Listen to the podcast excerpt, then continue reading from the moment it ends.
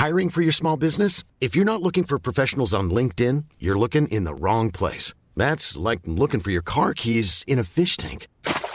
LinkedIn helps you hire professionals you can't find anywhere else, even those who aren't actively searching for a new job but might be open to the perfect role. In a given month, over 70% of LinkedIn users don't even visit other leading job sites. So start looking in the right place. With LinkedIn, you can hire professionals like a professional. Post your free job on linkedin.com slash people today.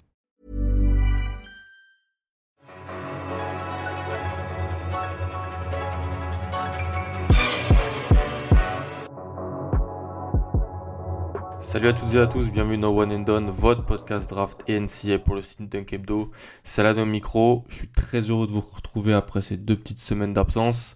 Et avec moi cette semaine, eh, il est de retour en fait. Après une saison NCA où il a, il a vibré, je pense. Il a vécu une belle saison avec une fin malheureuse, malheureusement. C'est Max de, qui gère le compte du France. Comment ça va, Max ça, ça, va très bien. Ça va très bien malgré cette fin un petit peu, euh, un petit peu en autre boudin. morose. C'est ça. Bon, t'as quand même vécu. Mais effectivement, j'oublie pas, j'oublie pas la qualité de la saison et euh, c'est vrai que les, la qualité des, des prospects euh, et, euh, nous a vraiment tenu en haleine. Donc. C'est ça. Et c'est en gros un petit peu pour, pour ça que t'es là cette semaine, Max, parce qu'on va parler avec toi de deux des trois meilleurs prospects de Duke cette année et de cette draft. On parlera pas de Zion, on va garder un peu Zion pour un petit peu début juin, tu vois, quand la draft vraiment arrivera c'est on n'est pas dans la recherche de clics mais c'est c'était un petit peu ce qu'on c'est un petit peu ce qu'on essaie de faire ici mais c'est compliqué il faut un petit peu diluer peut-être les, les, scouting reports. Un petit peu diluer. C'est ça. Et puis surtout on a on a quand même un gros programme cette semaine avec bah deux des comme je dis deux des trois meilleurs prospects de Duke et deux des trois meilleurs prospects de la draft. Ça témoigne de la qualité de la classe de recrutement de Duke euh, l'année dernière donc à savoir RG Barrett et Cam Reddish. Donc deux joueurs que tu as beaucoup et heureusement pas, pas de Trey Jones. Heureusement. Pas de Trey Jones, je sais que t'es es content de ça. On en parlera sur peut-être à la fin, 5-10 minutes à peu près sur le, la, saison prochaine de, de Duke. Euh, on parlera donc de Reddish, de Barrett, mais aussi voilà de quelques autres joueurs que tu as pu voir et apprécier euh, dans, au sein de votre conférence, donc le, la, la CC. Euh, on peut on peut t'appeler Monsieur ACC si, si, si, tu veux. Et donc les joueurs qui ont peut-être terrorisé Duke, les joueurs qui ont avec qui ça s'est contre qui ça s'est mieux passé, donc des, des, joueurs comme DeAndre Hunter, Nick Alexander Walker, voilà, des, jeux, des, des, des, joueurs comme ça. Très bien. Ça te va Excellent. ou pas Parfait. Je pense qu'on va pas perdre plus de temps à commencer par RG, par RG Barrett de Duke. Le profil, donc euh, il fait 2m01, 92 kg. C'est un beau bébé RG Barrett. Hein. Euh, envergure à 2,14. On va voir que c'est important. Ça lui sert. Et donc dans mon, dans mon board que j'avais que j'ai publié il y, a, il y, a, un mois, il est, il est dans le tiers numéro 2. Donc j'avais Zion tout seul et puis il est dans le tiers numéro 2 avec Morant et avec Reddish parce que j'ai Reddish haut. Euh, et avant qu'on parle de tout ça, peut-être qu'est-ce que tu as pensé de la saison d'RG Barrett, euh, Max, et sans, peut-être faire trop long, voilà le, le souvenir qui te laissera à Duke. Bah déjà euh, un très beau souvenir parce que ça reste quand même le joueur qui a inscrit le, le deuxième joueur qui a inscrit le plus de points sur une saison avec Duke. Euh, derrière un certain euh, JJ Reddick, donc euh, ça vous place un, mm. ça vous place le joueur. la qualité de sa saison, malgré tout ce qu'on a pu, tout ce qu'on a pu entendre, ça reste un joueur qui fait partie de la First Team All-American, donc il a, il a sorti une, une vraie grosse saison. moi, ce que je retiendrai, c'est la l'aspect mental de, de RJ Barrett c'est un, un, peu permettre d'introduire ce, ce, scouting, euh, ce scouting report. Euh, hmm. Un peu le, ce qu'on a appelé le Maple Mamba, donc euh, ce, ce, ce, Mamba de, du Canada. Euh, un peu cette, cette mentalité à la, à la Kobe où clairement il a, il a la gagne en lui et hmm. il fera tout pour, pour aller chercher cette gagne. Il, a, il peut porter les responsabilités d'une équipe sur ses épaules. Donc, euh, je... Et il n'hésitera absolument pas à se mettre en avant quitte à, quitte à échouer. Il a, il a aucun problème mm. avec ça. Il a déjà ce, ce niveau de, de, maturité, alors qui peut paraître un petit peu, qui peut aussi euh, avoir un versant négatif, puisqu'on peut tendre vers euh, une forme d'arrogance et un joueur un peu mm. individualiste. Mais au contraire, je trouve que ça donne vraiment un joueur avec de la personnalité et tu en as besoin pour un top prospect. Tu as besoin d'avoir un joueur puisqu'il est amené à être euh, sélectionné haut, donc à évoluer en tant que peut-être première, deuxième option offensive d'une équipe euh, NBA dès sa première euh, saison, dès sa saison freshman, mm. ou rookie, pardon. tu as besoin d'avoir un joueur avec de la personnalité, donc qui va vraiment prendre le, jeu à son compte et avoir des responsabilités offensives et ne pas avoir peur de, de les prendre. Mm. Donc ce côté shooter, enfin ce côté scoreur complet avec une euh, vraie mentalité de, de, ce killer instinct qui, euh, qui le caractérise.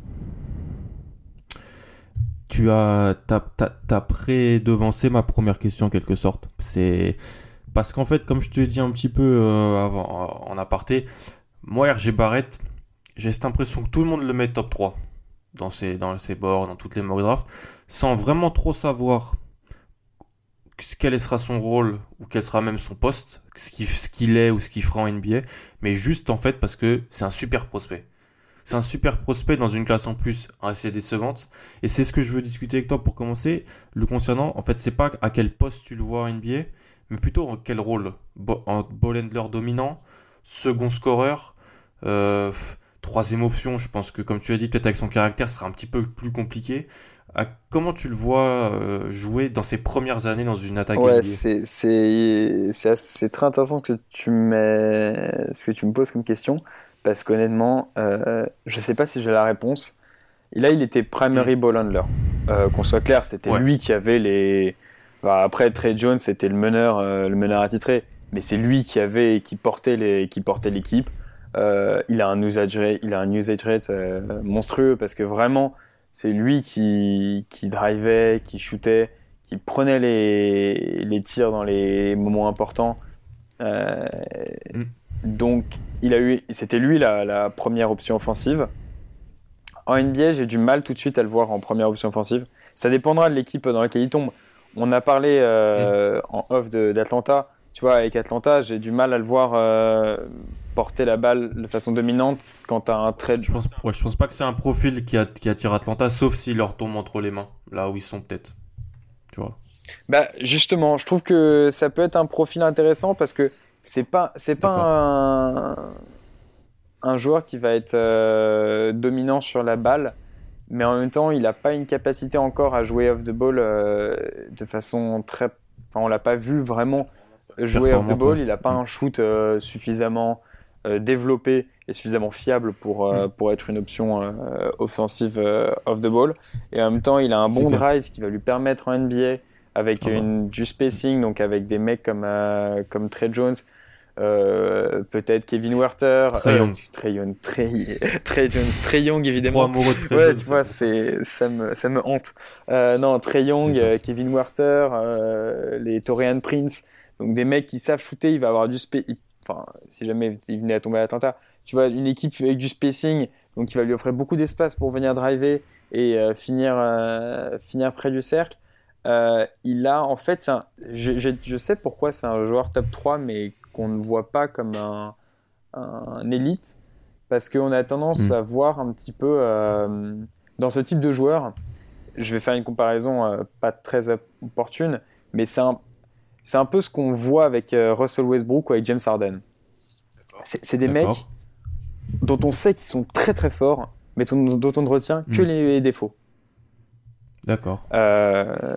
Oui, je vois, très bien ce que tu veux dire. Surtout Voilà, c'est pour ça que je considère que c'est un petit peu idoine euh, d'en parler, mais Hmm. Euh, c'est pas hyper opportun comme, euh, comme comparaison parce que ça n'a rien à voir comme type de joueur. Mais non, c'est pas comme je te disais tout à l'heure, c'est pas le joueur, c'est plus Exactement. la situation. Au niveau, voilà, donc c'est un mec complet, il sait tout faire. Il sait tout faire et il peut hmm. tout faire et il peut progresser pour devenir un joueur ultra dominant. Mais hmm. à l'heure actuelle, il sait tout faire, mais pas encore tout très bien. Et, euh, et il a toujours ce côté mal alpha qui fait que la pièce, elle, est, elle peut retomber du très bon côté. Donc, tu as un joueur qui est capable de faire un triple-double en NCA, ce qui est très rare. Hmm. Euh, et en même temps, tu as le côté, tu as le revers où tu as le mec qui, on en a parlé euh, en off contre Gonzaga, loupe 5 euh, opportunités. Je crois que c'est 5. Ouais, au moins 4. Au moins 4. Au moins 4 opportunités dans la, les 4 dernières positions dans la dernière minute où euh, Duke a, l'occasion de, de, prendre l'avantage et qu'il qu'il gâche. Donc, c'est ça. C'est ce côté mal alpha d'un joueur qui est encore brouillon, qui n'est pas encore suffisamment développé dans l'intelligence de jeu. Et on a tendance à retenir justement, malheureusement, un petit peu trop euh, les faiblesses dans sa capacité justement à, développer, euh, à développer son jeu, à voir le jeu, euh, à trouver ses partenaires, à avoir un un shoot pas forcément très fiable. Mm. Donc c'est ce genre de joueur avec beaucoup de responsabilités offensives, c'est souvent très ambivalent mais en même temps. C'est souvent assez facile de leur taper un peu. Exactement. Bah, nécessairement, c'est facile parce que c'est eux qui vont prendre les responsabilités. Alors, c'est eux que tu vas encenser euh, dès que ça ira bien. Dès que ça marche, c'est ça. Dès que ça marche, mais dès que, dès que ça perd, c'est un, peu plus compliqué. Le problème étant juste, le problème étant juste que euh, quand ça gagnait, bah, t'avais un autre mec à saluer avant lui. Et ça, c'est le problème avec, euh, avec RJ Barrett. c'est qu'il a souffert d'avoir Zion parce que c'est lui qui a eu les balles euh, en fin de match et qui n'a pas forcément converti. Donc c'est lui mm. que tu avais tendance à, critiquer. Mais en même temps, mm. quand Duke euh, l'emportait et donc euh, montrait un petit peu de, qualité dans, ses performances, c'est Zion que tu mettais en avant. Mm. Oui, c'est clair. Je, suis d'accord avec ça. Tu parlais de son importance dans le jeu euh, comme en tant que ball handler dominance dans son année à Duke, euh, en témoigne son usage à 32,2% et c'est 24% de passes décisives quand il était sur le terrain. Ces deux stats-là qui qui sont vraiment mises en lien et qui montrent l'importance qu'il avait dans le jeu, dans la création, dans la création pour lui, mais aussi dans la création pour les autres. Euh, avec un personnel, comme tu dis, qui n'était pas tout, le temps hyper bien adapté à ses qualités. Donc ça, c'est quelque chose à noter. Si tu regardes ses stats brutes, il a quand même une, belle ligne de stats. Hein. 22, 22.3 points, plus de 7 rebonds, plus de 4 passes, 3, plus de 3 paires de balles, mais avec, avec les importants.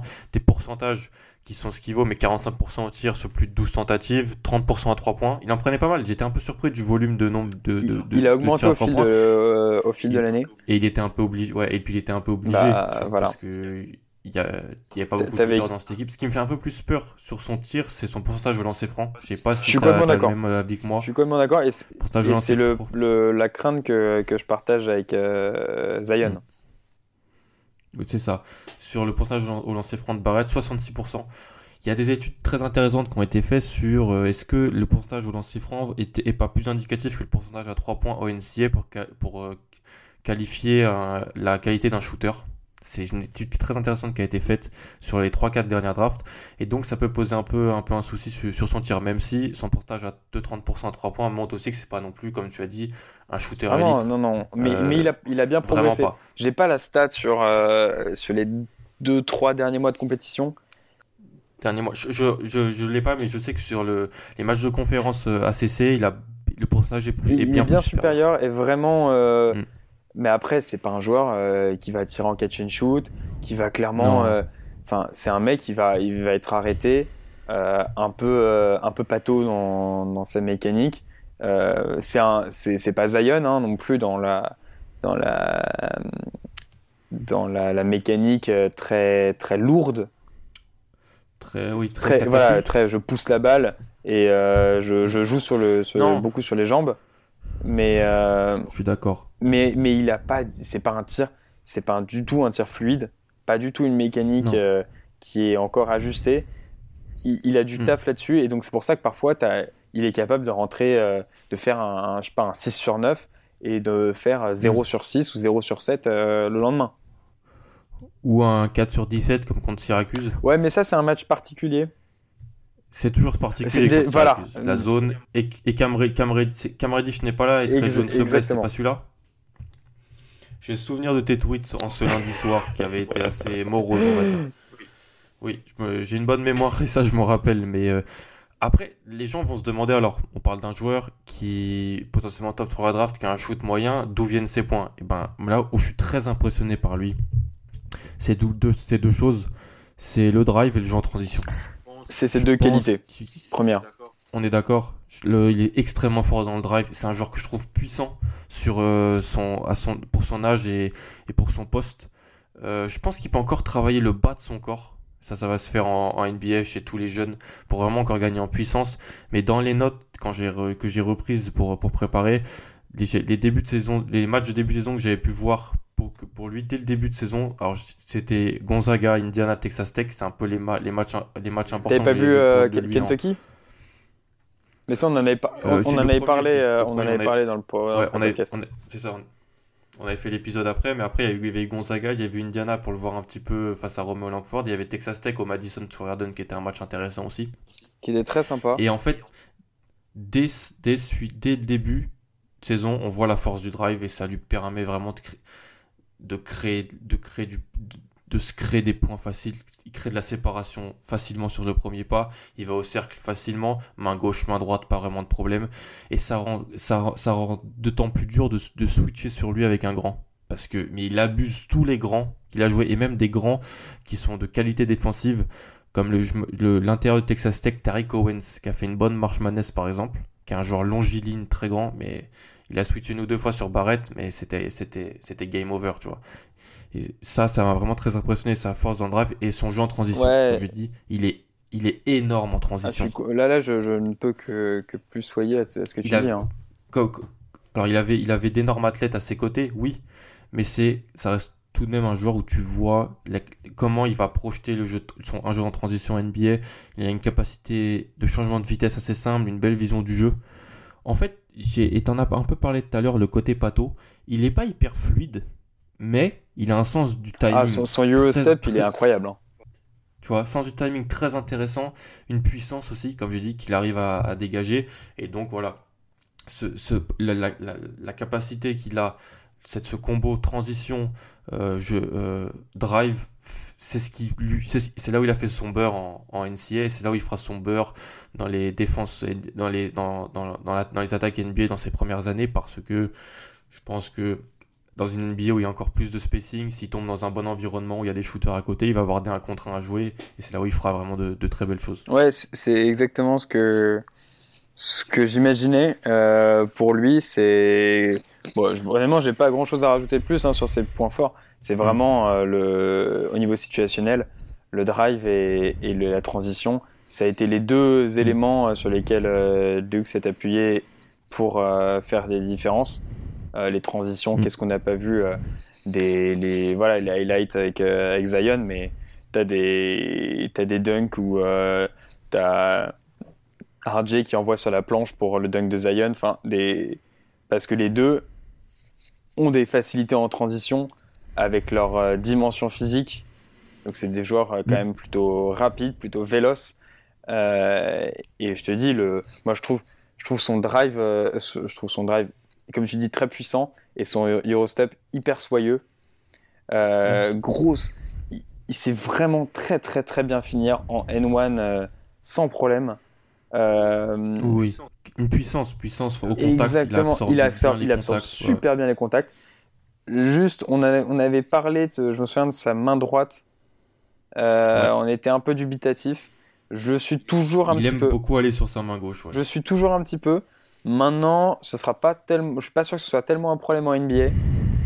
Euh, Et c'est pour ça que je disais, je pense que en fait, ce qui est terrible avec lui, c'est qu'il sort une saison. Honnêtement, hein, il sort une saison de port en, NCA. Qu'on soit, non mais qu'on soit clair, euh, on a beau lui taper dessus, il sort une saison monstrueuse. Mais je pense que hmm. c'est même pas, c'est même pas un, un, jeu qui est fait pour lui. C'est parce que c'est un jeu très lent. Euh, Très lent, de demi-terrain. C'est un jeu de demi-terrain où as, et en plus dans une équipe sans spacing. Où euh, effectivement, euh, bah, tu avais Zion, euh, Zion Bolden à l'intérieur, Trey Jones qui constitue pas forcément une menace à trois points. Mm.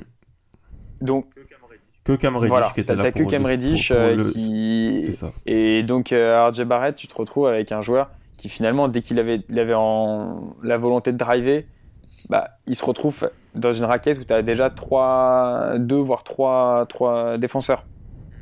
Hmm. Euh, donc tu as, beaucoup moins de spacing qu'en NBA où tu auras un rythme. Et c'est pour ça que je disais, enfin, c'était intéressant quand Luca Doncic disait que c'était plus facile pour lui en NBA qu'en Europe.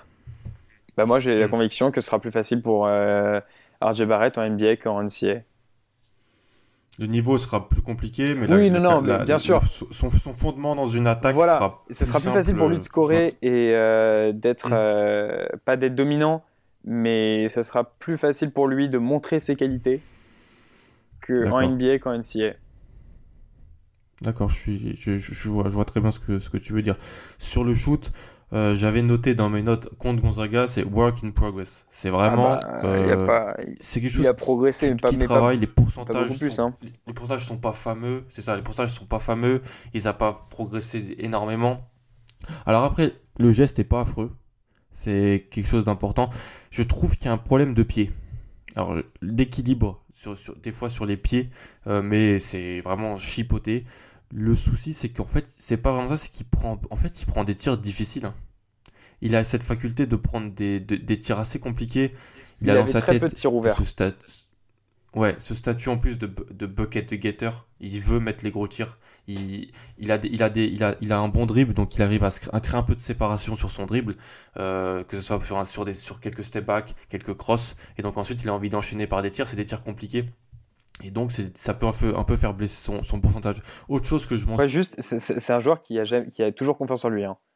C'est-à-dire que il, prendra jamais, moins de 10 tirs. Il, peut tout louper, il, continuera. Il continuera à tenter, à tenter, à tenter. Et c'est pour ça que je le vois un peu. Si je devais faire une NBA comme Parisienne, je dirais euh, on est sur une base de Tracy McGrady. Pour moi, c'est je, je l'imagine avec le, le- ce que je voyais de Timac, hein. mais voilà, exactement. Euh, mais on est sur ce, cette espèce de shooter 2-3 assez longiligne Qui sait un peu tout faire sur un terrain. qui sait tout faire. Peut-être pas tout de façon, de, de façon élite et, et euh, il n'excelle pas dans tout ce qu'il tente, mais gros drive, peut shooter et puis surtout cette mentalité quoi. Cette mentalité de, killer, de toujours tenter, toujours tenter, toujours tenter. Même quand on loupe, on tente. Et ça va finir par rentrer. C'est ça. Euh, je voulais mentionner, tu, tu parlais du manque de spacing, je parlais aussi d'un manque de créateurs, de, au- à part Zion, c'est-à-dire les matchs où Zion n'était pas là, une absence totale de créateurs de haut niveau à ses côtés. Et dans ces matchs-là, j'ai regardé, il a pris 42 tirs à 3 points en 6 matchs. Donc le, match où Zion se blesse contre North Carolina jusqu'au tournoi de la, de CC contre Syracuse, il a pris beaucoup plus de tirs à 3 points. Alors parfois il en a mis, parfois il en a moins mis, mais vraiment une surdose de, de tirs parce qu'en fait il n'y avait pas, vraiment d'autres créateurs dans l'équipe à, part lui. Et c'est un peu le regret que j'ai sur, je, je, sais pas ce que, ce que tu en penses, et c'est dû à plein de choses, le manque de diversification du jeu offensif de Duke en quelque sorte.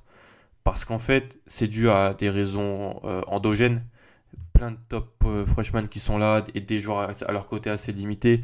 J'aurais, moi, personnellement, aimé voir Barrett avec plus d'opportunités sur pick and roll, par exemple. Il n'y avait pas beaucoup Bah, de mais qui- en, mais- pick and roll qui tu veux du côté Qui, de qui- qui va rouler Bah, Qui va rouler euh, Zion.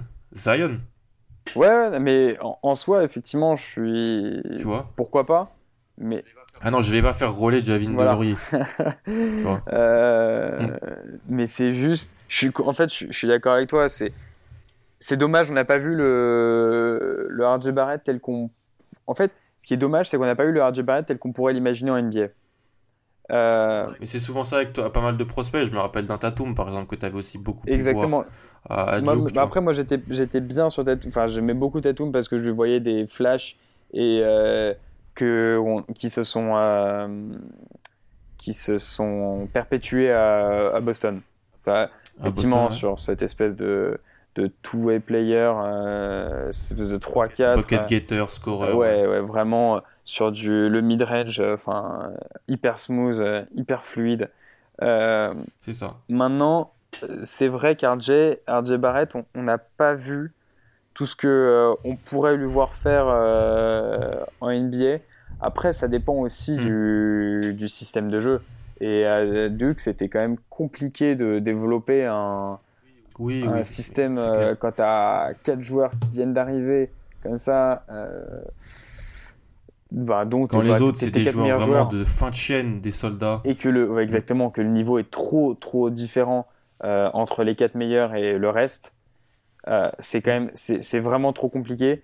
Après, quand il n'y a pas eu Zion, on l'a vu, euh, il a tout tenté. Honnêtement, euh, je ne sais pas combien, combien de tirs il prend en moyenne sur ses, sur ses matchs sans Zion, mais c'était lui contre le, le reste, le reste du monde. donc il a vraiment, il a tout tenté. Je pense qu'il doit limite, je, je peut-être dire une bêtise, hein, mais il doit être à plus de 20 tirs par match hein, pendant cette. Ce qui est pour, plus de 15, plus de 15 c'est ce qui est monstrueux. Euh, ah vu le nombre de possessions par match. Donc, euh, c'est bien sûr que j'aurais aimé le, le voir, euh, comme tu dis, en pick and roll et peut-être avec davantage de, de créativité et de création au, sur, sur les, les, postes, les postes annexes. Mais en même hmm. temps, bah, c'était un, petit peu, un petit peu à lui aussi de, de tout se créer. Donc toute la création, enfin pas toute la création parce que tu avais Trey Jones à côté, Cam Reddish est quand même capable de créer son shoot. Et Zion. Et bon, Zion qui, bon lui, euh, il peut jouer tout seul, c'est pas très grave. Hein. Euh, mais RJ Barrett, c'est ce qui est dommage effectivement, c'est qu'on n'a pas vu un joueur dans un schéma de jeu où il a des systèmes préférentiels et, euh, et dans les schémas transposables exactement de, directement. ça, c'est dommage. Tu as, raison. Je, je, Mais ça ne n'en est, ça est que, que plus positif. C'est pas faux. Et je l'ai trouvé par contre à l'aise sur les coupes. Il sait très bien se, se déplacer sans ballon. Alors, il aime beaucoup avoir le ballon, mais quand il l'a pas, il est, il est pas totalement immobile. il est assez à l'aise sur les coupes. Il peut être mis, mis en mouvement euh, du, à peu près à l'elbow, tu vois, sur ce genre de, de schéma. Coach K. Coach Après, moi, j'avoue, je l'ai pas aimé parce que je l'ai trop souvent vu euh, tenter le catch and shoot. À 45 degrés. Et ça, et ça vraiment, ça, ça j'en avais ras le bol. Euh, alors, il peut, il peut te rentrer, hein, mais c'est pas son jeu. le shoot, le shoot, les gens l'ont compris, c'est pas non c'est pas son point fort c'est pas son point fort le tir. Mais il, il, se devait d'en prendre pour des raisons euh, externes et internes. J'ai pas le contraire. mais quand tu dis, euh, enfin, hmm. le off the ball, euh, ouais, c'était pas mal. Mais tu vois, moi je l'ai pas vu prendre des backdoors. Pas, pas beaucoup. Pas suffisamment. Pas peu. Hmm. je l'ai pas, je l'ai pas vu demander les ballons dans les situations préférentielles en fait. Pas assez. et t'avais un petit peu. C'était un peu trop euh, stéréotypé et euh, comme, euh, comme schéma de tir et comme position pour. dès qu'il était off the ball, t'avais l'impression. Je dis pas qu'il s'est bien joué off the ball, hein, là n'est pas la question, mais hmm. c'est juste, j'ai pas qu'il était perdu.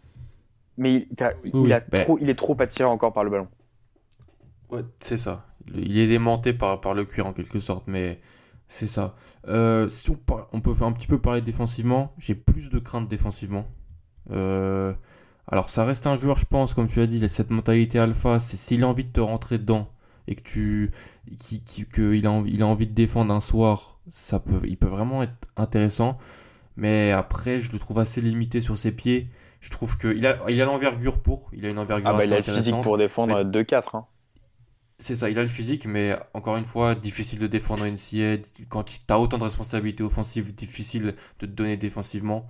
Euh, il a des excuses, des circonstances atténuantes, mais je le projette pas comme un. Il sera bien meilleur attaquant que défenseur NBA. Ouais, mais il, c'est pas un joueur qui aura une faiblesse en défense. Tu penses pas qu'il sera. Non, ce sera pas un joueur négatif pour non. toi? Ce sera pas un joueur négatif. Maintenant, on n'a pas. Enfin, on va pas se mentir, on n'a pas suffisamment vu en défense. Euh, Duke avait une, pas, une, pas une une défense euh, pas élite, euh, même si effectivement les stats diront le contraire. Hein. Qu'on soit honnête, euh, c'était pas du la défense collective, elle était bidon. donc tu avais des mm. individualités, alors en homme à homme, c'était c'était plus qu'honnête. L'exemple typique étant Zion Williamson, hein, dont tu pourrais te dire, tu sais pas si c'est un super défenseur ou s'il est complètement bidon.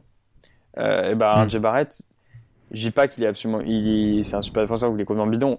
Au contraire, je trouve que lui, tu as vu que c'était un joueur qui, comme tu dis, euh, avait les qualités physiques et athlétiques pour, mm. mais n'a pas non plus montré que euh, il pouvait shut down ou lockdown un, un joueur. Il a jamais été en mission sur quelqu'un.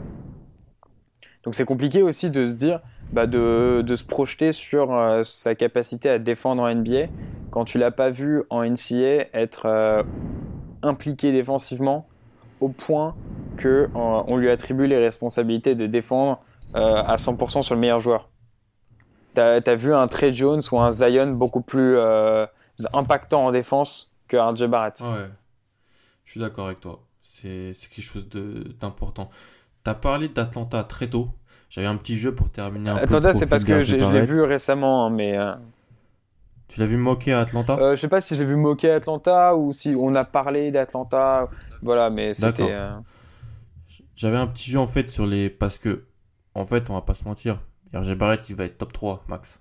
Il est top 3. Ouais, mais tu as, combien d'équipes qui peuvent être top 3 14 et ben c'est pour ça, c'est pour ça, j'ai la petite liste moi. J'ai la petite liste des équipes qui, qui ont une bonne chance d'être top 3 parce que pour moi c'est sûr il sera top 3 oui, RG Barrett.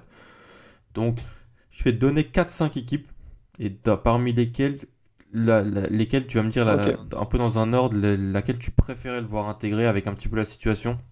Alors il y a Cleveland où ils ont drafté Colin Sexton l'an dernier.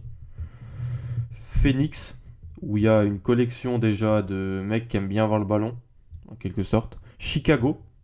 Il y a des joueurs qui aiment bien avoir le ballon à Chicago aussi. Atlanta. Et j'ai mis Washington et la Nouvelle-Orléans parce qu'ils ont eu des chances d'aller dans le top 3. Ah, donc t'as pas mis Atlanta euh. Si, j'ai mis Atlanta. Ah, Cleveland, Phoenix, Chicago, Atlanta, ah Washington, la Nouvelle-Orléans. Euh, où, sont, où sont les Si t'avais une équipe là. les Knicks, euh, ils, peuvent être. en fait, j'aime tellement pas les Knicks pour moi, ils vont avoir le 1 et ça va m'énerver. D'accord, donc tu, te projettes déjà dans. Je salue les fans des Knicks. C'est une rivalité qu'on connaît, mais. On rajoute les Knicks. Non, non, non, mais, non, mais... Rajoute les non, parce qu'en fait, j'ai pas envie de rajouter les Knicks parce qu'on ne sait pas comment sera leur été. Donc, euh, tu sais, c'est l'équipe parmi les, les, les équipes. Euh, les plus incertains. dont le futur est le plus incertain. Et euh, clairement, euh, enfin, ça change une équipe d'avoir KD et Kyrie que de jouer avec euh, Kevin Knox et Alonso Trier, tu vois. Donc, euh, ne, parlons pas, ne, parlons trop pas de ces sujets. Ce sont des sujets qui fâchent, Max. ça fâche. Euh, alors, c'est compliqué, putain. déjà, Cleveland, compliqué. T'es pas fan de ah, bah Cleveland non, non, non, je suis pas fan de Cleveland. enfin, n'importe qui, n'importe quel être humain censé ne souhaiterait pas avoir un joueur à Cleveland un tel joueur à Cleveland. Donc, euh, je lui souhaite euh, quand même une bonne carrière. Euh, donc, non, j'éviterai Cleveland. Mais en, en termes de fit, bah ouais, mais tu vois, je ne vois pas à Cleveland parce que le, collectif est beaucoup trop. Enfin, honnêtement, on serait dans le schéma Andrew Wiggins, Devin Booker à, fond. Le mec qui stat, il va stater parce que s'il est à Cleveland, il va stater, il aura toutes les responsabilités offensives ce sera lui le, patron de l'équipe. Euh, il, fera. Mais c'est pas là où tu vois le, la, la mais meilleure. progression. Ça C'est ça. Phoenix? Bah pas. Enfin, je dis pas pareil parce que ça, ça a pas grand chose à voir en termes de situation, mais je le veux pas à Phoenix parce que. Bah, qu'est-ce que je le voudrais avec Devin Booker? Mec, il y a qu'un ballon, hein. Devin Booker, DeAndre Ayton. Il y a, y a, Josh Jackson, ça fait peu de ballons pour beaucoup de Bah voilà, donc. Euh, alors, euh, Josh Jackson, on ne sait même pas comment, ça, comment il, pourrait évoluer. DeAndre Ayton, euh, sous-utilisé déjà. Et pourtant, euh, mm. il, fait ses, il fait ses stats. Devin Booker. C'est trop le bordel au niveau collectif pour que un mec comme RJ Barrett soit, puisse s'épanouir et puisse relever le niveau. Moi, je pense ouais, qu'il il a, il a ce côté mal alpha, donc arriver déjà avec un Devin Exactement. Booker tu vois. Ce serait. Là où, là où, c'est ça. En revanche, les équipes que tu as citées me plaisent beaucoup plus. Il y en a une qui euh, j'avais en tête, ah, plus qu'Atlanta, mhm. euh, il y a quelques mois, et j'aime beaucoup ce, ce fit. Même si ça me ferait chier parce que vraiment, ça veut dire qu'il reviendrait dans la course à l'Est. C'est euh, Chicago. Mhm.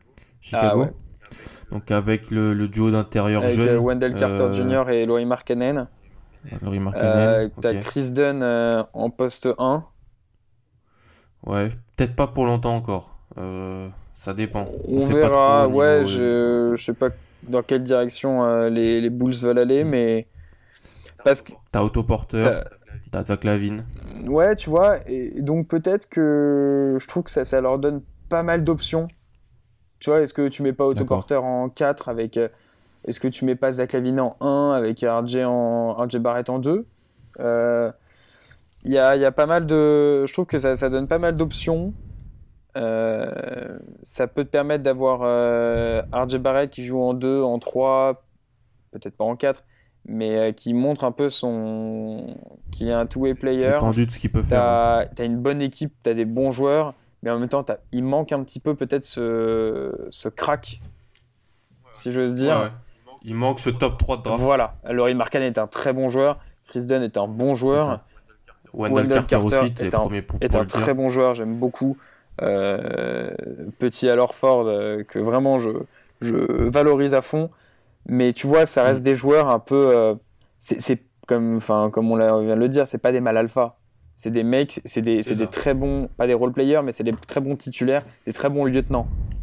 Et donc il leur manque peut-être un joueur comme Zach Levine a pu l'être cette saison, mais avec un meilleur ceiling, donc euh, plus de potentiel, capable de davantage de choses que, Zach, Zach Levine. Donc un joueur comme RJ Barrett au poste 2-3 euh, à Chicago, ça me, ça me plaît beaucoup.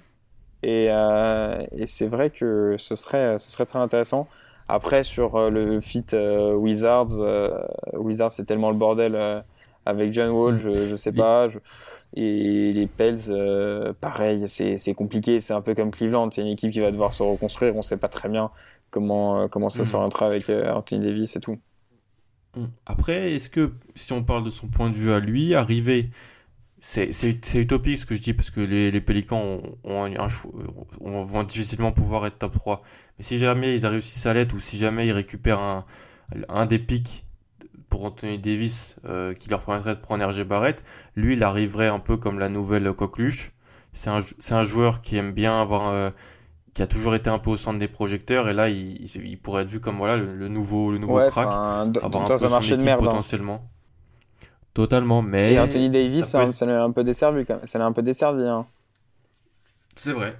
Mais là, on parle d'un joueur qui pas dans sa huitième année, tu vois. On, va, on parle d'un joueur qui va arriver à NBA, donc ça peut être un peu différent. J'entends, mais, mais c'est vrai que c'est toujours compliqué d'arriver dans ces petits marchés. Euh... Je, honnêtement, je ne souhaite pas d'arriver dans une équipe qui est en totale reconstruction, où, où il serait en, vraiment surexposé. Parce que pour le coup. T'as peur de la, de la, de, du syndrome Wiggins? très, Honnêtement, j'ai très très peur du syndrome Wiggins-Booker. J'ai très très peur de voir ce joueur euh, qu'on moque parce que euh, bah, il n'arrive pas à emmener son équipe en playoff euh, dès ses 2, 3, 4 premières années. mais en même temps, une équipe qui est, qui est très faible. il a personne à côté. Dès sa première saison, on le responsabilise au point qu'il devienne l'option offensive numéro 1. J'ai assez peur de d'un surplus de responsabilisation qui amènerait même un excès avec RJ Barrett, même s'il a besoin et il faudra lui donner beaucoup de ballons. Il faut pas non plus en faire. Euh, pas le faut pas le gaver, exactement. Parce que pour le coup, si tu le gaves de ballons, bah, il peut faire un peu n'importe quoi. Et, euh, et c'est un peu le côté. C'est pour ça que je parlais de T-Mac. Parce que tu peux avoir ce, ce côté, bon ben le mec, finalement, il fait un peu ce qu'il veut. Ok. Même et, et, en, même temps, il a tout le talent du monde pour, euh, pour, pour faire tout ça. Il, a tout le talent. Il, honnêtement, il a un talent inouï. Mais après, euh, c'est vrai que la configuration de la franchise, le type de coach, le collectif qui va autour, ça, il peut pas forcément le maîtriser. Et j'ai peur que d'avoir vraiment un désert autour de lui, euh, ça lui mette trop de, trop de responsabilités et qui deviennent ce, ce joueur euh, cette, cette, caricature du, du scoreur, euh, voilà. Du scoreur euh, assez inefficace Exactement. en quelque sorte. Parce qu'il va, il va forcément prendre 20, 20 tirs par match, avoir des pourcentages à 32-33% à 3 points, 43% au tir. Donc on se dira, bon bah super, il stat, il est 12e de conf et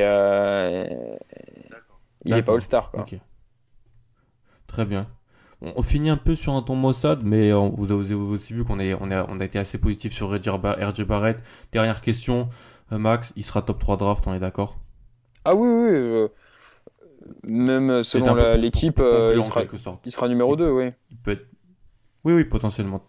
On est d'accord sur ça. Pour ça qu'il est très haut sur, euh, sur mon board et dans pas, dans pas mal de boards. On va passer. Je sais que ça te tient à cœur, Max. Dans cette deuxième partie de l'émission, euh, on a passé beaucoup de temps sur RG Barrett. Euh, on va passer à Cam Reddish, qui est dans, dans, aussi dans mon top 5 de, de, de, de mon board. Alors, Cam Reddish, je vais te laisser la parole parce que tu m'as demandé un peu si tu pouvais commencer un petit peu sur, sur Cam Reddish. Donc vas-y, je te laisse, je te laisse y aller. Euh, tu veux que je le présente un petit peu euh Bah non, je, vais le présenter en quelque sorte. C'est 2m03, 99 kg, envergure à 2,16. Le, le, le, physique typique de l'ailier du poste 3 qui peut jouer 4 sur, sur, quelques séquences en NBA aujourd'hui. Euh, freshman, All-American, top 5, euh, un, un, joueur au lycée euh, décoré, on peut dire, et qui a vécu une saison un peu, un peu compliquée. C'est un peu le troisième larron de la bande de freshman star. Euh, c'est un joueur très intéressant à étudier, à projeter. Et voilà, je te laisse. Je te laisse me, nous donner ton, ton, avis, ton ressenti sur, sa saison. alors, c'est une saison mi-figue, mi-raisin. Un peu c'est honnêtement c'est très compliqué de juger la saison de, de Cam Reddish parce que d'un côté tu as ce joueur euh, flashy qui te montre un talent et on parlait de Jason Tatum qui est un joueur ultra smooth euh, Cam Reddish c'est l'élégance incarnée c'est un beau joueur honnêtement à voir jouer quand il a la balle c'est vraiment un beau joueur euh, donc mm. c'est un peu ce euh, en foot, on a ces, ces, espèces de numéro 10, un peu taquineurs de ballon, qui aiment pas prendre des semelles. Euh, si je devais comparer un petit peu au, foot. Espèce de pastoré, voilà. Donc, si tu veux, c'est. On lui souhaite, je lui souhaite autre chose. Je souhaite avoir une carrière avec moins de blessures. mais c'est vrai que non, tu vois, donc Cam Reddish, il a. C'est pour ça que tu as toujours, en fait, c'est très étrange. Tu as toujours cette affection pour lui. Tu as toujours ce regard bienveillant parce que tu te dis, ah mais en fait il est capable de toute façon de faire des choses tellement extraordinaires qu'il a un talent et un potentiel fou. Donc, tu donc as toujours un peu plus de, de sympathie ou de complaisance. Voilà, le mot est, tout à fait euh, approprié. Tu as davantage de complaisance pour Cam Reddish que pour d'autres joueurs un peu plus euh, baroudeurs et, euh, et, et, donc un peu moins facile. Il est, il est d'une facilité déconcertante et parfois il est peut-être trop facile. Donc ça l'amène hmm. également, ça c'est le versant négatif. Enfin, pour finir sur le versant négatif, pour le, sur le versant positif, c'est un joueur qui n'a pas peur de prendre, qui du fait qu'il est très facile, euh, n'a pas peur de prendre les gros tirs, n'a pas peur de la pression. Et clairement, il est euh, ultra clutch. Donc euh, il a envoyé Louisville, Florida State, on a parlé de, euh, de ses, fins de rencontre dans le, dans le tournoi NCA. Ah, il les a mis au tapis, ouais. Il, te met des, il te met des gros tirs et il a, donc, il a pas peur de prendre ses responsabilités et de mettre euh, le gros tir quand, quand il faut. Maintenant, le versant négatif, c'est que c'est un joueur. Euh, il fait la sieste. Voilà, c'est, il aime bien euh, je ne je sais pas s'il est totalement concerné pendant 40 minutes. S'il est capable d'être hmm. concerné pendant euh, même une demi-heure. Euh, il, il, a trop de moments d'absence dans un match. Il a trop de moments d'absence, trop de moments où tu te dis, il disparaît complètement. Et pendant hmm. parfois une mi-temps, ça lui est arrivé quand même de terminer des mi-temps à zéro point. Alors que c'est un hmm. joueur qui est peut-être euh, qui est le, le shooter numéro un de l'équipe parce qu'on peut me dire, ouais, euh, il a été, euh, il a pas eu, il a pas eu de chance, il était derrière RJ Barrett et, et Williamson. Peut-être. Enfin, peut-être aussi qu'il a eu la chance d'être derrière eux pour masquer un petit peu ses défaillances. Parce que s'il était en option numéro 1. C'est un débat très intéressant. T'inquiète qu'il aurait juste bougé un peu plus le cul. Euh, quand Zion n'était pas là, j'ai pas vu davantage un RJ, un RJ Barrett, pardon, un, un Cam Reddish beaucoup plus impactant. Bien au contraire. je l'ai il a, enfin, c'est simple. Euh, il y a un match, euh, je crois que c'est contre Wake Forest à domicile, où t'as pas Zion Williamson et t'as et as Cam Reddish. Il passe complètement au travers. Et il met, je sais, je sais même pas s'il met pas, il met pas 10 points, il me semble. Euh, Contre Wake Forest en plus, hein, qui, est qui, a un programme absolument un programme dans les bas-fonds de la CC. Euh, avec euh, un Français, Jalen Nord. ouais, d'autres, plusieurs Français. Là, Olivier Sarr également. Mais c'est vrai que quand t'avais pas Wazen Williamson, bah, il n'était pas bien meilleur finalement. Il avait forcément plus la balle, mais pas beaucoup plus d'impact. Donc mentalement, il y a un gros, gros, gros problème avec ce joueur. Il y a un gros problème. D'accord. Et c'est un, ce joueur, c'est un pari. Il a un shoot malgré ses pourcentages qui est, qui est un très beau shoot. A, tu parlais des pourcentages de lancer. J'ai pas le souvenir d'un mec très fiable. Ouais, voilà, ça. J'ai pas le souvenir d'un mec très fiable au lancer. 77%, ça reste solide c'est pas, c'est pas dingue. Hein. Hmm, T'attends quand même euh, d'un joueur comme ça qui soit 80-85 euh, minimum. Et euh, enfin, je sais pas, d'un joueur quand même pur shooter. Un joueur avec un, avec un geste et une, une, exactement, une, étiquette de shooter. Comme, Voilà.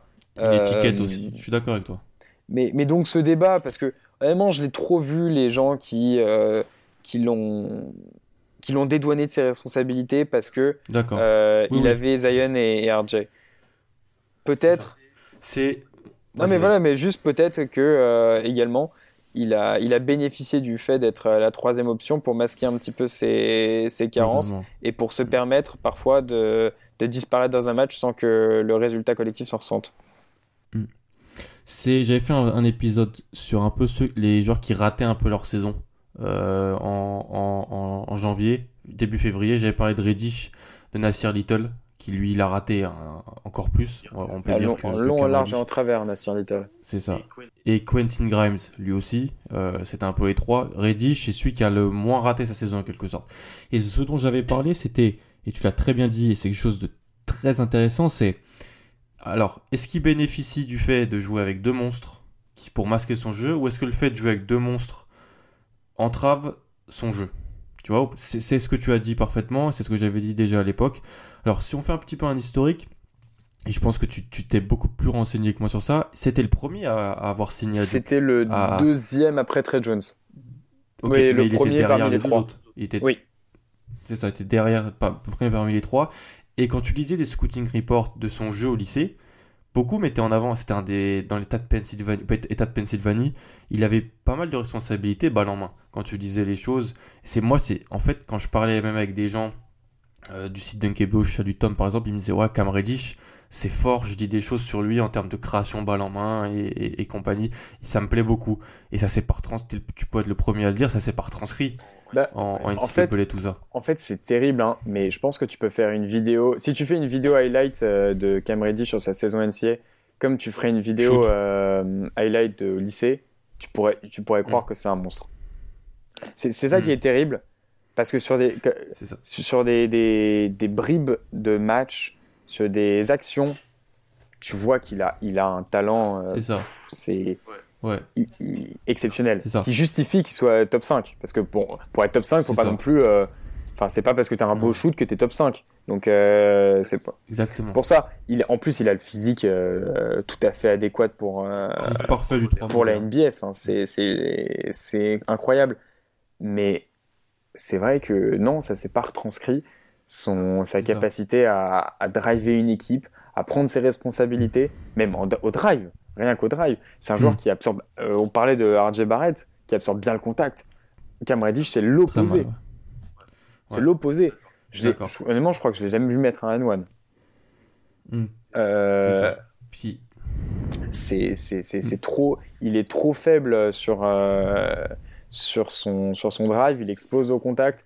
Donc, et puis après, c'est vrai que Duke, il, était, il avait une responsabilité qui était que, bon, bah, comme c'était le meilleur shooter, un peu l'unique shooter, on avait tendance à lui filer euh, la balle pour qu'ils mettent des trois, mais de façon exclusive. En fin de possession, en fin de chaîne. Voilà, euh, fin de possession, ou alors tiens, prends catch and shoot, euh, corner, corner à 3. Des, des, schémas assez classiques et, et qui l'ont pas forcément mis en valeur. Mais en même temps, en NBA, est-ce qu'il aura un profil, il aura des responsabilités bien différentes? Est-ce qu'il aura des responsabilités qui vont lui permettre d'être une première ou deuxième option offensive? Je suis pas convaincu. C'est tout le débat. C'est tout le débat parce que tu l'as très bien dit et je l'avais déjà dit à l'époque, sans caricaturer, on fait pas de caricature. On était avec Cam Reddish sur NCA, un joueur qui était là pour faire du spacing autour des, deux monstres qui étaient RJ Barrett et Zion Williamson. Il était là pour rentrer du catch and shoot, pour, euh, écarter le terrain et c'était vraiment ce qu'il pouvait faire. Par contre, que tu l'as dit, il y a ces flashs en fait. Il y a ces, il y a ces prémices, il y a ces, il y a ces, ces, joueurs, il y a des, ces moments où tu te dis, ok, ce move là qu'il vient de faire pour se créer son tir, pour créer de la séparation sur ce défenseur, personne l'a, j'ai vu personne le faire au NCS cette année, personne. que ce soit en termes de dribble, de création de tir, step back, cross, euh, cette capacité aussi qu'il a à tirer au-dessus de, de, tous, ses, tous ses adversaires parce que son tir est, et sa mécanique est propre, il est haut sur ses jambes. Tout ça, en termes de projection, ça fait rêver les scouts pour euh, de la, pour, pour, pour de la NBA, la NBA moderne. Et donc, euh, t'as ça en tête, mais comme tu as dit, t'as en tête aussi les moments où il disparaît, t'as en tête le fait qu'il a euh, plus, de, sur sa saison NCA, plus de pertes de balles que de passes décisives. Bah, donc, une vision du jeu, une vision tunnel du jeu et euh, un problème de création, un problème de dribble. De handle. Cette capacité qui, de handle, de dribble, cette capacité qu'il devait avoir de mettre le ballon à terre pour créer pour les autres, pour aller au cercle, a été très mauvaise cette année. Et c'est pour ça que, de facto, il a été cantonné à du spacing et à du, du, tir de long. Ouais, parce que c'est un, c'est un deux sens. C'est d'un côté, d'un côté, on lui a filé cette responsabilité parce que euh, c'était le meilleur, c'était le meilleur shooter et que euh, bon bah avec euh, Zion et RJ, c'était nécessaire, c'était nécessaire d'avoir un peu de spacing. Mais en même temps, il a rien prouvé pour sortir de ce rôle. Je suis d'accord. Mm. C'est ça. Tu, tu, Donc après, après, faut, faut pas se fier. Je, je sais pas si ce que, ce que les gens pensent de, de sa saison, mais faut pas non plus se fier à son. Je sais que son pourcentage à 3 est, catastrophique pour un, un joueur qu'on dont on pourrait considérer que c'est un. Il est à 33%. 33% sur 33, plus de 7 tentatives. C'est trop faible. Mm. Mais bon, déjà plus de 7 tentatives, euh, c'est mm. énorme, sans être forcément mis dans des, dans des, dans des chaussons euh, au niveau du tir. Et puis, euh, et ça n'empêche que ce soit quand même un très bon shooter. Faut pas juste s'arrêter à la, au, au, pourcentage. Au pourcentage brut. Ouais, voilà. Donc, aller un peu au-delà. Mais c'est vrai, c'est, en fait, on, on reste je vais, sa saison, c'est horrible, mais je vais rester sur ma fin alors que c'était mm. un joueur, euh, j'étais hyper vendu sur Cam Reddish. Je vais être tout à fait honnête, mm. j'étais beaucoup plus vendu sur Cam Reddish que je, ne l'étais sur Zion. Euh, parce que je le voyais faire des trucs. Dans certains classements lycéens, il était devant Zion. Bah, tu le vois faire des trucs au lycée, euh, tu, tu baves. c'est si tu te dis putain le gars il a une mentalité à la Zion ou à la RJ tu te dis putain il est c'est un monstre mais en réalité malheureusement il a trop peu montré sur trop peu de séquences, il a montré trop d'irrégularités. Euh, et tu as, employé le bon mot, il fonctionne trop par flash. Donc trop mm. par intermittence, par instant. Euh, sur une action, sur une possession, ça va le faire. En défense, un peu pareil. Il peut s'oublier. Ça peut être un. Il, a un, potentiel. Ça, j'allais t'en parler. Très bon défenseur. J'ai noté. Les... Mm les errements défensifs qu'il qui fait, c'est impardonnable. C'est vraiment dommage, quoi. Ah ouais, mais t'as. En fait, c'est ça. C'est un joueur. C'est. Ah, ah non, c'est dommage. Ah, il y a. Ah ouais, non. C'est. Tu peux pas lui confier. Et c'est pour ça que en NBA, c'est un joueur qui, dans cette draft, vaut un top 5, top 6 sans problème. Euh, il a... Parce que cette draft, c'est aussi un petit peu. C'est une draft qui est trop faible pour que tu puisses euh, zapper. Euh, Cam, Cam Reddish dans les 7-8. Euh... Même, même, même, 5 hein, pour moi. Après, il y a débat avec DeAndre Hunter, Jared Culver et tout. Mais euh, on, peut, il y, a, y a ces débats là, ouais. Mais comme, sans, sans te couper, hein, après tu, tu pourras prendre, c'est vrai. Il y a la projection qui est importante. Comme tu as dit, joueur de flash, ça peut être un risque. Ça, ça peut être vu très bien ou très mal vu par les scouts, par les équipes Vraiment, c'est. Après, ça dépendra de là où il tombe, des joueurs qu'il a autour. Alors, il faut... on dit ça pour tout le monde, bien entendu. Le spacing est toujours meilleur à NBA qu'en NC, hein, et il le sera toujours. Donc, on peut pas dire, ah oui, il aura un meilleur spacing. Ça dépendra plus de le coach qui va réussir à le prendre en main et l'équipe qui arrivera, le leader qui est, dans cette équipe, s'il y en a un. Comment la relation qui pourra, se créer avec lui pour essayer voilà, de, de dire voilà, maintenant tu es en NBA, c'est ton métier. Est-ce que vraiment tu peux, euh, tu peux te donner à fond tout le temps ou est-ce que tu resteras ce joueur qui a ce déserrement et qui est, qui est, passif par moment quoi? Tu tu, tu, me parlais de, euh, du meilleur. Euh, du meilleur. pardon, du meilleur, du meilleur, meilleur, franchise, pardon, oula, vers laquelle RJ Barrett pourrait, pourrait être drafté. Cam mm. Reddish, typiquement, s'il va dans, chez les Cavs ou chez, les Pélicans désertés, euh, là, je suis, je suis très, très circonspect sur son avenir. Tu as un problème avec les Pélicans et les Cavaliers, Max Non, pas du tout. Honnêtement, pas du tout. Euh, et, j'aime beaucoup Frank Jackson, donc euh, j'aime beaucoup les, les Pelicans. Ah oui, Mais non, mais en fait, j'ai un problème avec une. J'ai pas envie que mes, mes prospects arrivent dans des franchises qui sont pas du tout faites pour eux et euh, une, franchises désertées euh, où il faut tout reconstruire. Tu vois, en fait, s'il si, part dans une franchise type Cavs aujourd'hui, j'ai peur que Cam Reddish hmm. soit dans la situation d'un Kevin Knox à New York. D'accord. Euh, trop, de ah, trop de responsabilités. Euh, peu, pas assez de, de temps, de qualité collective pour se développer des meneurs qui aiment bien avoir le ballon en main et pas trop créer pour les autres. Sexton comme meneur, c'est un enfer. Euh, d'accord. Donc, c'est pour ça que j'ai un peu peur de, du schéma Cavs. Après, tu me diras, Pelicans, on sait jamais ce qu'ils ce vont récupérer pour Anthony Davis. C'était quand même une idée. Donc, pourquoi pas? Pourquoi pas? C'est mieux que c'est mieux que que, que, les Cavaliers. C'est non quoi. C'est c'est vraiment, euh, j'ai très peur euh, que qu'il se, il se brûle là-dessus. Il y a un autre problème mm. avec lui euh, qui est un peu dans ce sens mentalité, parce qu'on on a tendance souvent à parler de du basket pur, purement basket. mais Cam Reddish, tu dois parler de, de l'aspect mental, de l'aspect nerveux, de son ressenti et de sa combativité en mm. NBA qui va, en tout cas, qui va se retranscrire en NBA. Euh, il y avait eu énormément de doutes. Il avait été incertain pour euh, le dernier match, euh, donc malheureusement le dernier match de la saison de, Duke face à Michigan State, mm. au cours duquel il a été transparent. et il y avait eu des doutes parce qu'il avait manqué le match précédent contre Virginia Tech. Et les gens se demandait un petit peu. Genre, c'était une blessure qui était un peu apparue. Euh, genre, un, peu d'un coup, comme ça, problème au, genou. Un problème au genou, c'est quand même pas anodin. Et une alerte comme ça, euh, c'était.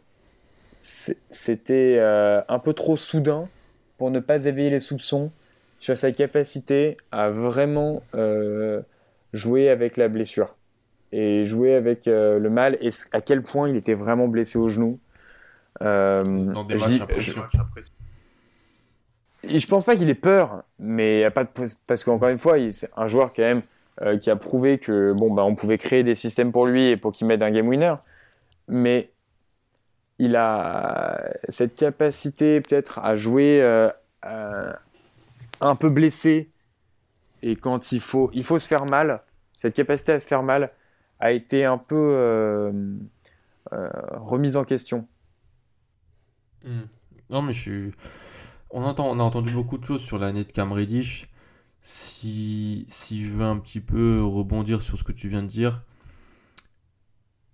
et sur, sur, sur son jeu pur, le shoot est une arme tellement importante en NBA aujourd'hui.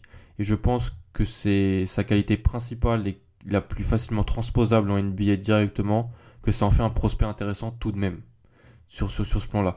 Les pourcentages, tu l'as dit toi-même, j'avais noté, tu l'as dit avant moi, sont pour moi pas révélateurs de sa qualité de tir, tellement le volume était énorme et que parfois il avait des séries où, euh, il était assez, assez froid. Mais je pense que ce qui lui fera passer un cap, c'est sa capacité de création off the dribble et son handle. C'est clé dans son, dans son développement. Comme tu l'as dit, on a vu des flashs, on a vu des moments. Il faut que ça devienne plus régulier. Il faut qu'il gagne en régularité, qu'il gagne en rythme. Et puis oui, moi je vais le dire, qu'il gagne un peu en passion, tu vois. Que ce joueur il gagne un peu en passion et que alors c'est quelque chose de difficilement transposable. Est-ce qu'on peut gagner en passion? Euh, Là on parle, on parle, on parle aussi du, mental et quelque chose comme ça. Mais pour moi ça fait un, ça, c'est en, termes de jeu pur dans une classe assez faible à un poste qui est très important NBA et surtout un poste où il y a, il y a ce que les Américains appellent un phénomène de scarcity, c'est-à-dire il y a peu de monde. Donc comme il y a peu de monde, les, les joueurs sont convoités, ils pourraient être pris très très haut parce que des cette projection en poste 3 moderne, capable de shooter, capable, qui a un physique intéressant, ça peut vraiment euh, être très intéressant pour lui et donc pour les, pour les, pour les franchises euh, assez hautes dans cette draft. Je sais pas si tu as quelque chose à rajouter. Absolument pas, absolument pas. Je pense que tu as, tout, as tout à fait résumé euh, la situation. Mais je, le vois, je vois tout le monde parler de poste 3. Moi, j'ai du mal quand même. Poste 4 Ah non, poste 2. Poste 2 Ah ouais. Ah, moi, honnêtement, je, genre, je, j'ai beaucoup, beaucoup, beaucoup de mal à imaginer poste 3. Mais ça, si tu le mets poste 2, tu, tu, peux le voir défendre sur des, sur des postes 2 adverses?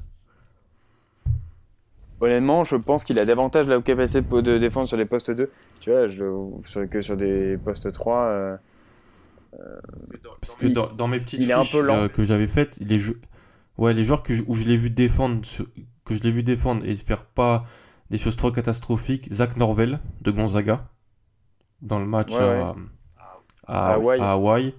Euh, il, a euh, il a pris Romeo Langford sur quelques situations euh, contre Indiana. Ça s'est pas révélé si catastrophique que ça. Mais c'est parce que Romeo Langford n'avait pas le tir vraiment pour, pour, pour, pour être une menace de loin. Donc il arrivait bien à le coller. Et puis après, Indiana était beaucoup trop faible pour représenter une. Sur ce match-là, ouais. Surtout surtout à côté. Après, j'aurais aimé le voir un peu plus sur Jared Culver, le face-à-face. Tu vois, dans le match de, de, Texas Tech. Ouais, c'est pas trop passé. Ah, c'est un peu trop euh, RJ Barrett qu'il a. C'est ça, exactement. Et donc, ça aurait été intéressant. C'est un, un, débat. Hein. Vous êtes plutôt team euh, Cameron ou team euh, Jared Culver. Certains ont des avis, certains ont d'autres. Euh, mais voilà, j'aurais aimé. Après, comme tu l'as dit, je l'ai sur les postes 3, 4. Et on peut il peut, il peut vite prendre le contact, euh, prendre un peu cher physiquement. Ben voilà, Et il peut aussi être pris un peu de vitesse par les postes 2. Ouais, bah voilà, c'est un petit peu euh, ce, ce, qui va, ce qui va poser question avec lui. Hein. c'est que à la fois, tu es, dans une situation de nini, et en même temps, tu peux te dire, ah bah ouais, mais il est tellement, il est polyvalent aussi, et donc euh, euh as cette capacité, il a une capacité à pouvoir switch euh, assez facilement sur des 2, 3, 4.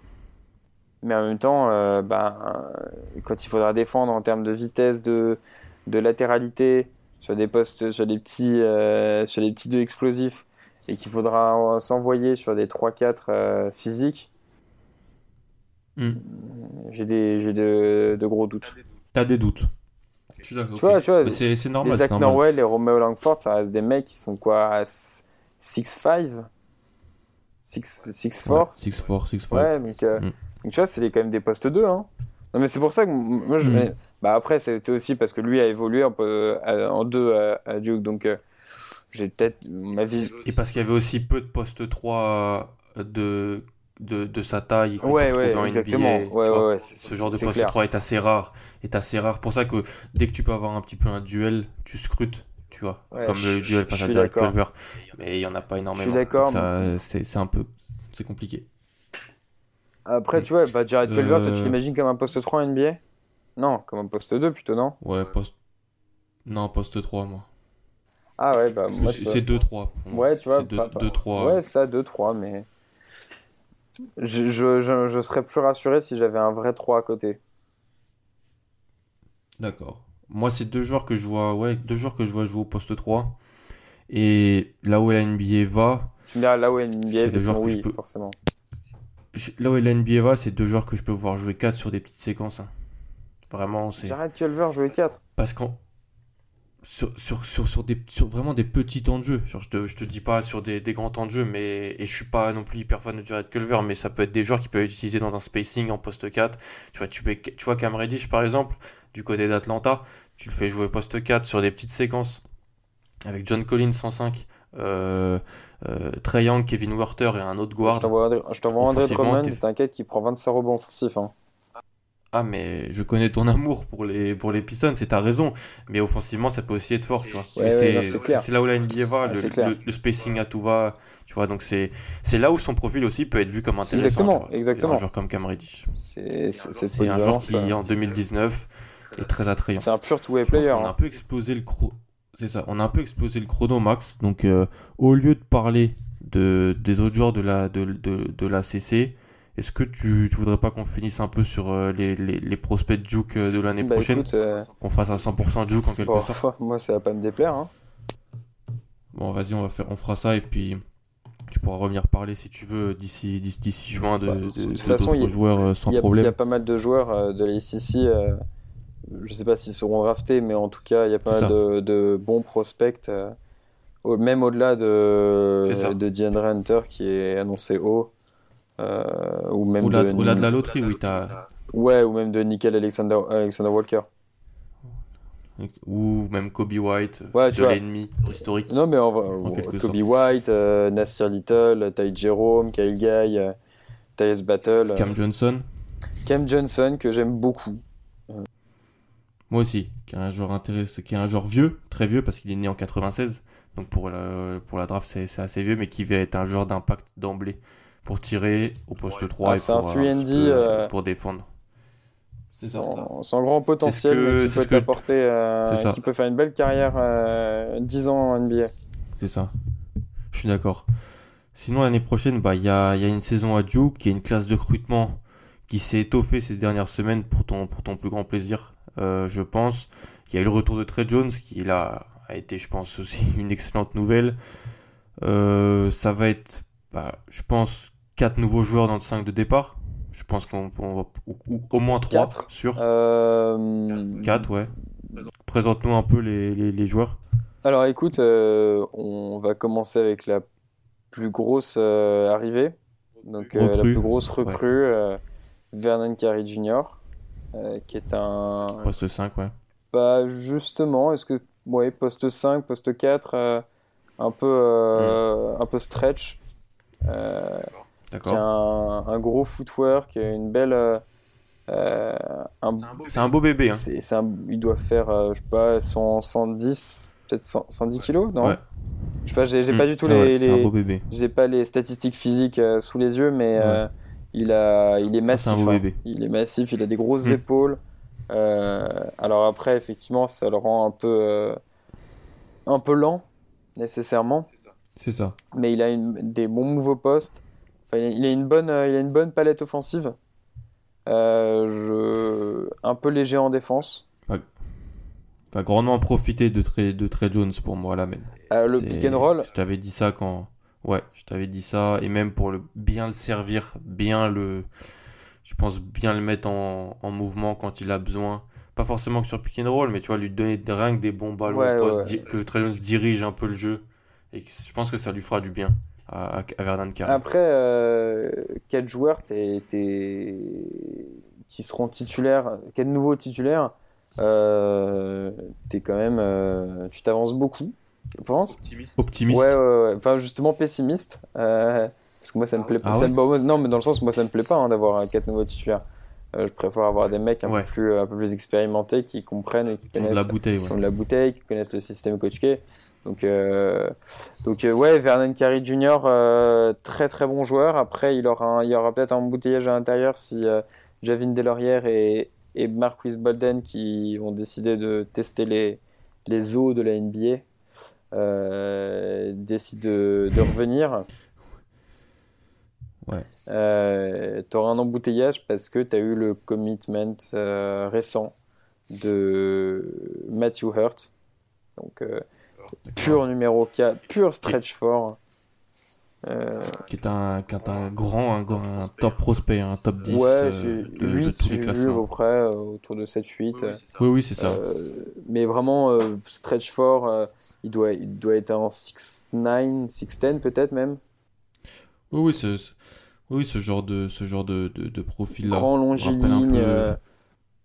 un, petit Jelif dans cette lignée-là. Mais. Un peu, un peu ce genre de joueur-là. Ouais. Euh... ouais. Euh, moi, je, moi, je te parlais tout à l'heure de Henry Ellenson. Euh... Oui, voilà, aussi ce genre de joueur-là. Pas, très, euh, pas forcément très mobile pas très, pas très costaud, mais typiquement pour la NCA, ça peut être un, un joueur qui fait des, du... Un bon joueur NCA. Ouais, qui fait beaucoup, beaucoup de dégâts. surtout à, à côté d'un 5 euh, un peu massif comme, euh, comme carré. L'association, j'aime bien. Après, en défense, j'ai peur qu'on souffre énormément. Oui. oui. Euh, et c'est pour ça que peut-être le voir avec un Marquis Bolden me plaît davantage. D'accord. Euh, ouais, sur certaines séquences, ça peut être très bien. Ça, c'est l'avantage du roster de l'année prochaine, euh, c'est que tu as, as, un gros un, joueur qui sera forcément qui sera titulaire de façon constante, c'est Trey Jones. Ça, tu le, il ne bougera pas et il jouera ses 40 minutes par match euh, à chaque match. donc Trey Jones sera, sera forcément là, donc tu pourras bâtir autour de lui mais autour, tu Et à côté, tu as des joueurs qui peuvent être interchangeables Exactement. des, profils un peu différents. Tu as, le côté, as le côté euh, négatif qui est que bon, ben, tu pas forcément de vrais leaders et donc de scoreurs euh, attitrés en NCA parce qu'à part Trey Jones, le mec qui a inscrit le plus de points, euh, bah, ça doit être Marquis Bolden, je pense. Ouais, je pense. qui, doit, qui a 5-6 points de moyenne par match, ce qui est hallucinant quand même. Donc le mec qui revient, euh, Duke, euh, hors euh, Trey Jones, qui a le plus marqué, c'est un joueur qui a 5-6 points de moyenne. Mm. Donc ça, c'est un peu le versant négatif. Et en même temps, le versant positif, c'est de dire, bah, bah, c'est hyper interchangeable, tu as différents profils, euh, tu as une profondeur de banc. Si ça marche pas, s'il y en a un qui a une soirée un off, crack, qui part sur le banc, tu peux le, tu, peux le remplacer. Si tu as une blessure, tu as une profondeur qui fait que bah, tu ne seras, pas, tu seras pas pris en espérant que Marquis Bolden et Javin Delorière euh, reviennent, hein. bah, tu ne seras pas mmh, embêté euh, comme tu as pu l'être cette année dès que euh, Trey Jones ou Zen étaient, étaient blessés. Et, et, puis effectivement, sur les, sur les ailes, tu as les arrivées de Wendell Moore et Cassius Stanley notamment. Stanley. Stanley. En gros, si on veut un petit peu résumer, on a Vernon Carré en intérieur, poste 4 est un peu fuyant, Matthew Hurt. On a des ailiers, Wendell Moore qui est un All-American, donc le troisième All-American. On a Cassius Stanley, qui, ouais, Cassius Stanley qui est un poste 2-3, qui était, qui était un gros scoreur dans l'État de Californie et qui a eu un récent buzz ces derniers mois au lycée. Et t'as Boogie Ellis, qui est aussi un, un espèce de combo guard scoreur de l'État de Californie qui lui, est un, a, été, a, été, un des premiers à, à commit à, à, Juste derrière euh, Wendell Moore. Lui aussi. C'est ça, lui aussi va apporter euh, de, de, la profondeur de bande. Après, pas sûr que. Pas sûr qu'un Boogie Ellis. Pas sûr qu'il joue. Et ouais, beaucoup de temps de jeu sur sa saison freshman. C'est ça. ça. le problème d'avoir beaucoup de bons joueurs, c'est que voilà. Euh, donc tu vois qu'un Jordan Goldwire Junior n'aura que très peu de temps de jeu. Mais, mais y a... Sachant qu'il y aura toujours. Ouais. Il y aura toujours Jack White. Il y aura, il y aura toujours Jack White, il y aura toujours Alex O'Connell. Il y a le, la première vraie saison de Joey Baker. Euh... Joey Baker, il y, a, il y a 12 joueurs dans cet effectif, c'est pas Exactement. En gros, si tu veux, tu as Trey Jones, Jordan Goldwire sur le poste 1, euh, Boogie sur le poste 1-2, mm. euh, mm. Joey Baker, Cassius Stanley, euh, Jack White, Alex O'Connell et Wendell Moore sur le poste 2-3 aux ailes. Euh, Matthew Hurt euh, et Javin Delorier sur le poste 4. Et puis euh, Vernon Carey Jr. et Marquis Walden sur le poste 5. Ça fait exact... Antonio Brankovic et Non, il vient de, de graduate. il, a fini son... il a fini son cursus. Très bien. Donc voilà, ça te fait effectivement un roster de 12 joueurs susceptibles de jouer. Et... Donc, donc il n'y aura, pas de, aura pas de place pour tout le monde. Voilà, donc euh, ça ne m'étonnerait pas qu'un Marquis Bolden euh, parte à la draft et ça ne m'étonnerait pas qu'un Jordan Goldwire et ou un Boogie Ellis euh, soit un petit peu laissé de côté. voire pour Jordan Goldwire transfert, sachant que Coach K n'est pas un adepte n'est pas un adepte de, des, des grandes rotations. lui, c'est maximum 8-9 joueurs. C'est ça. Et encore, ça dépend. Oui, non, mais 8-9 joueurs, c'est les, les, belles années. Hein. Oui, c'est ça. C'est ça. Bah, merci beaucoup, Max. Non, mais je suis désolé, je suis désolé que ça, ça, ait duré aussi longtemps. Euh, j'aurais bien aimé qu'on parle des, des, autres prospects ici, mais ce sera pour. Euh, ce n'est que partie remise. Une prochaine fois. C'est ça, je pense qu'il y, y, a du bon contenu là. On a, on a parlé de deux des prospects les plus importants de cette draft. On, peut rajouter à la liste des prospects que j'avais fait un peu euh, aux, épisodes précédents.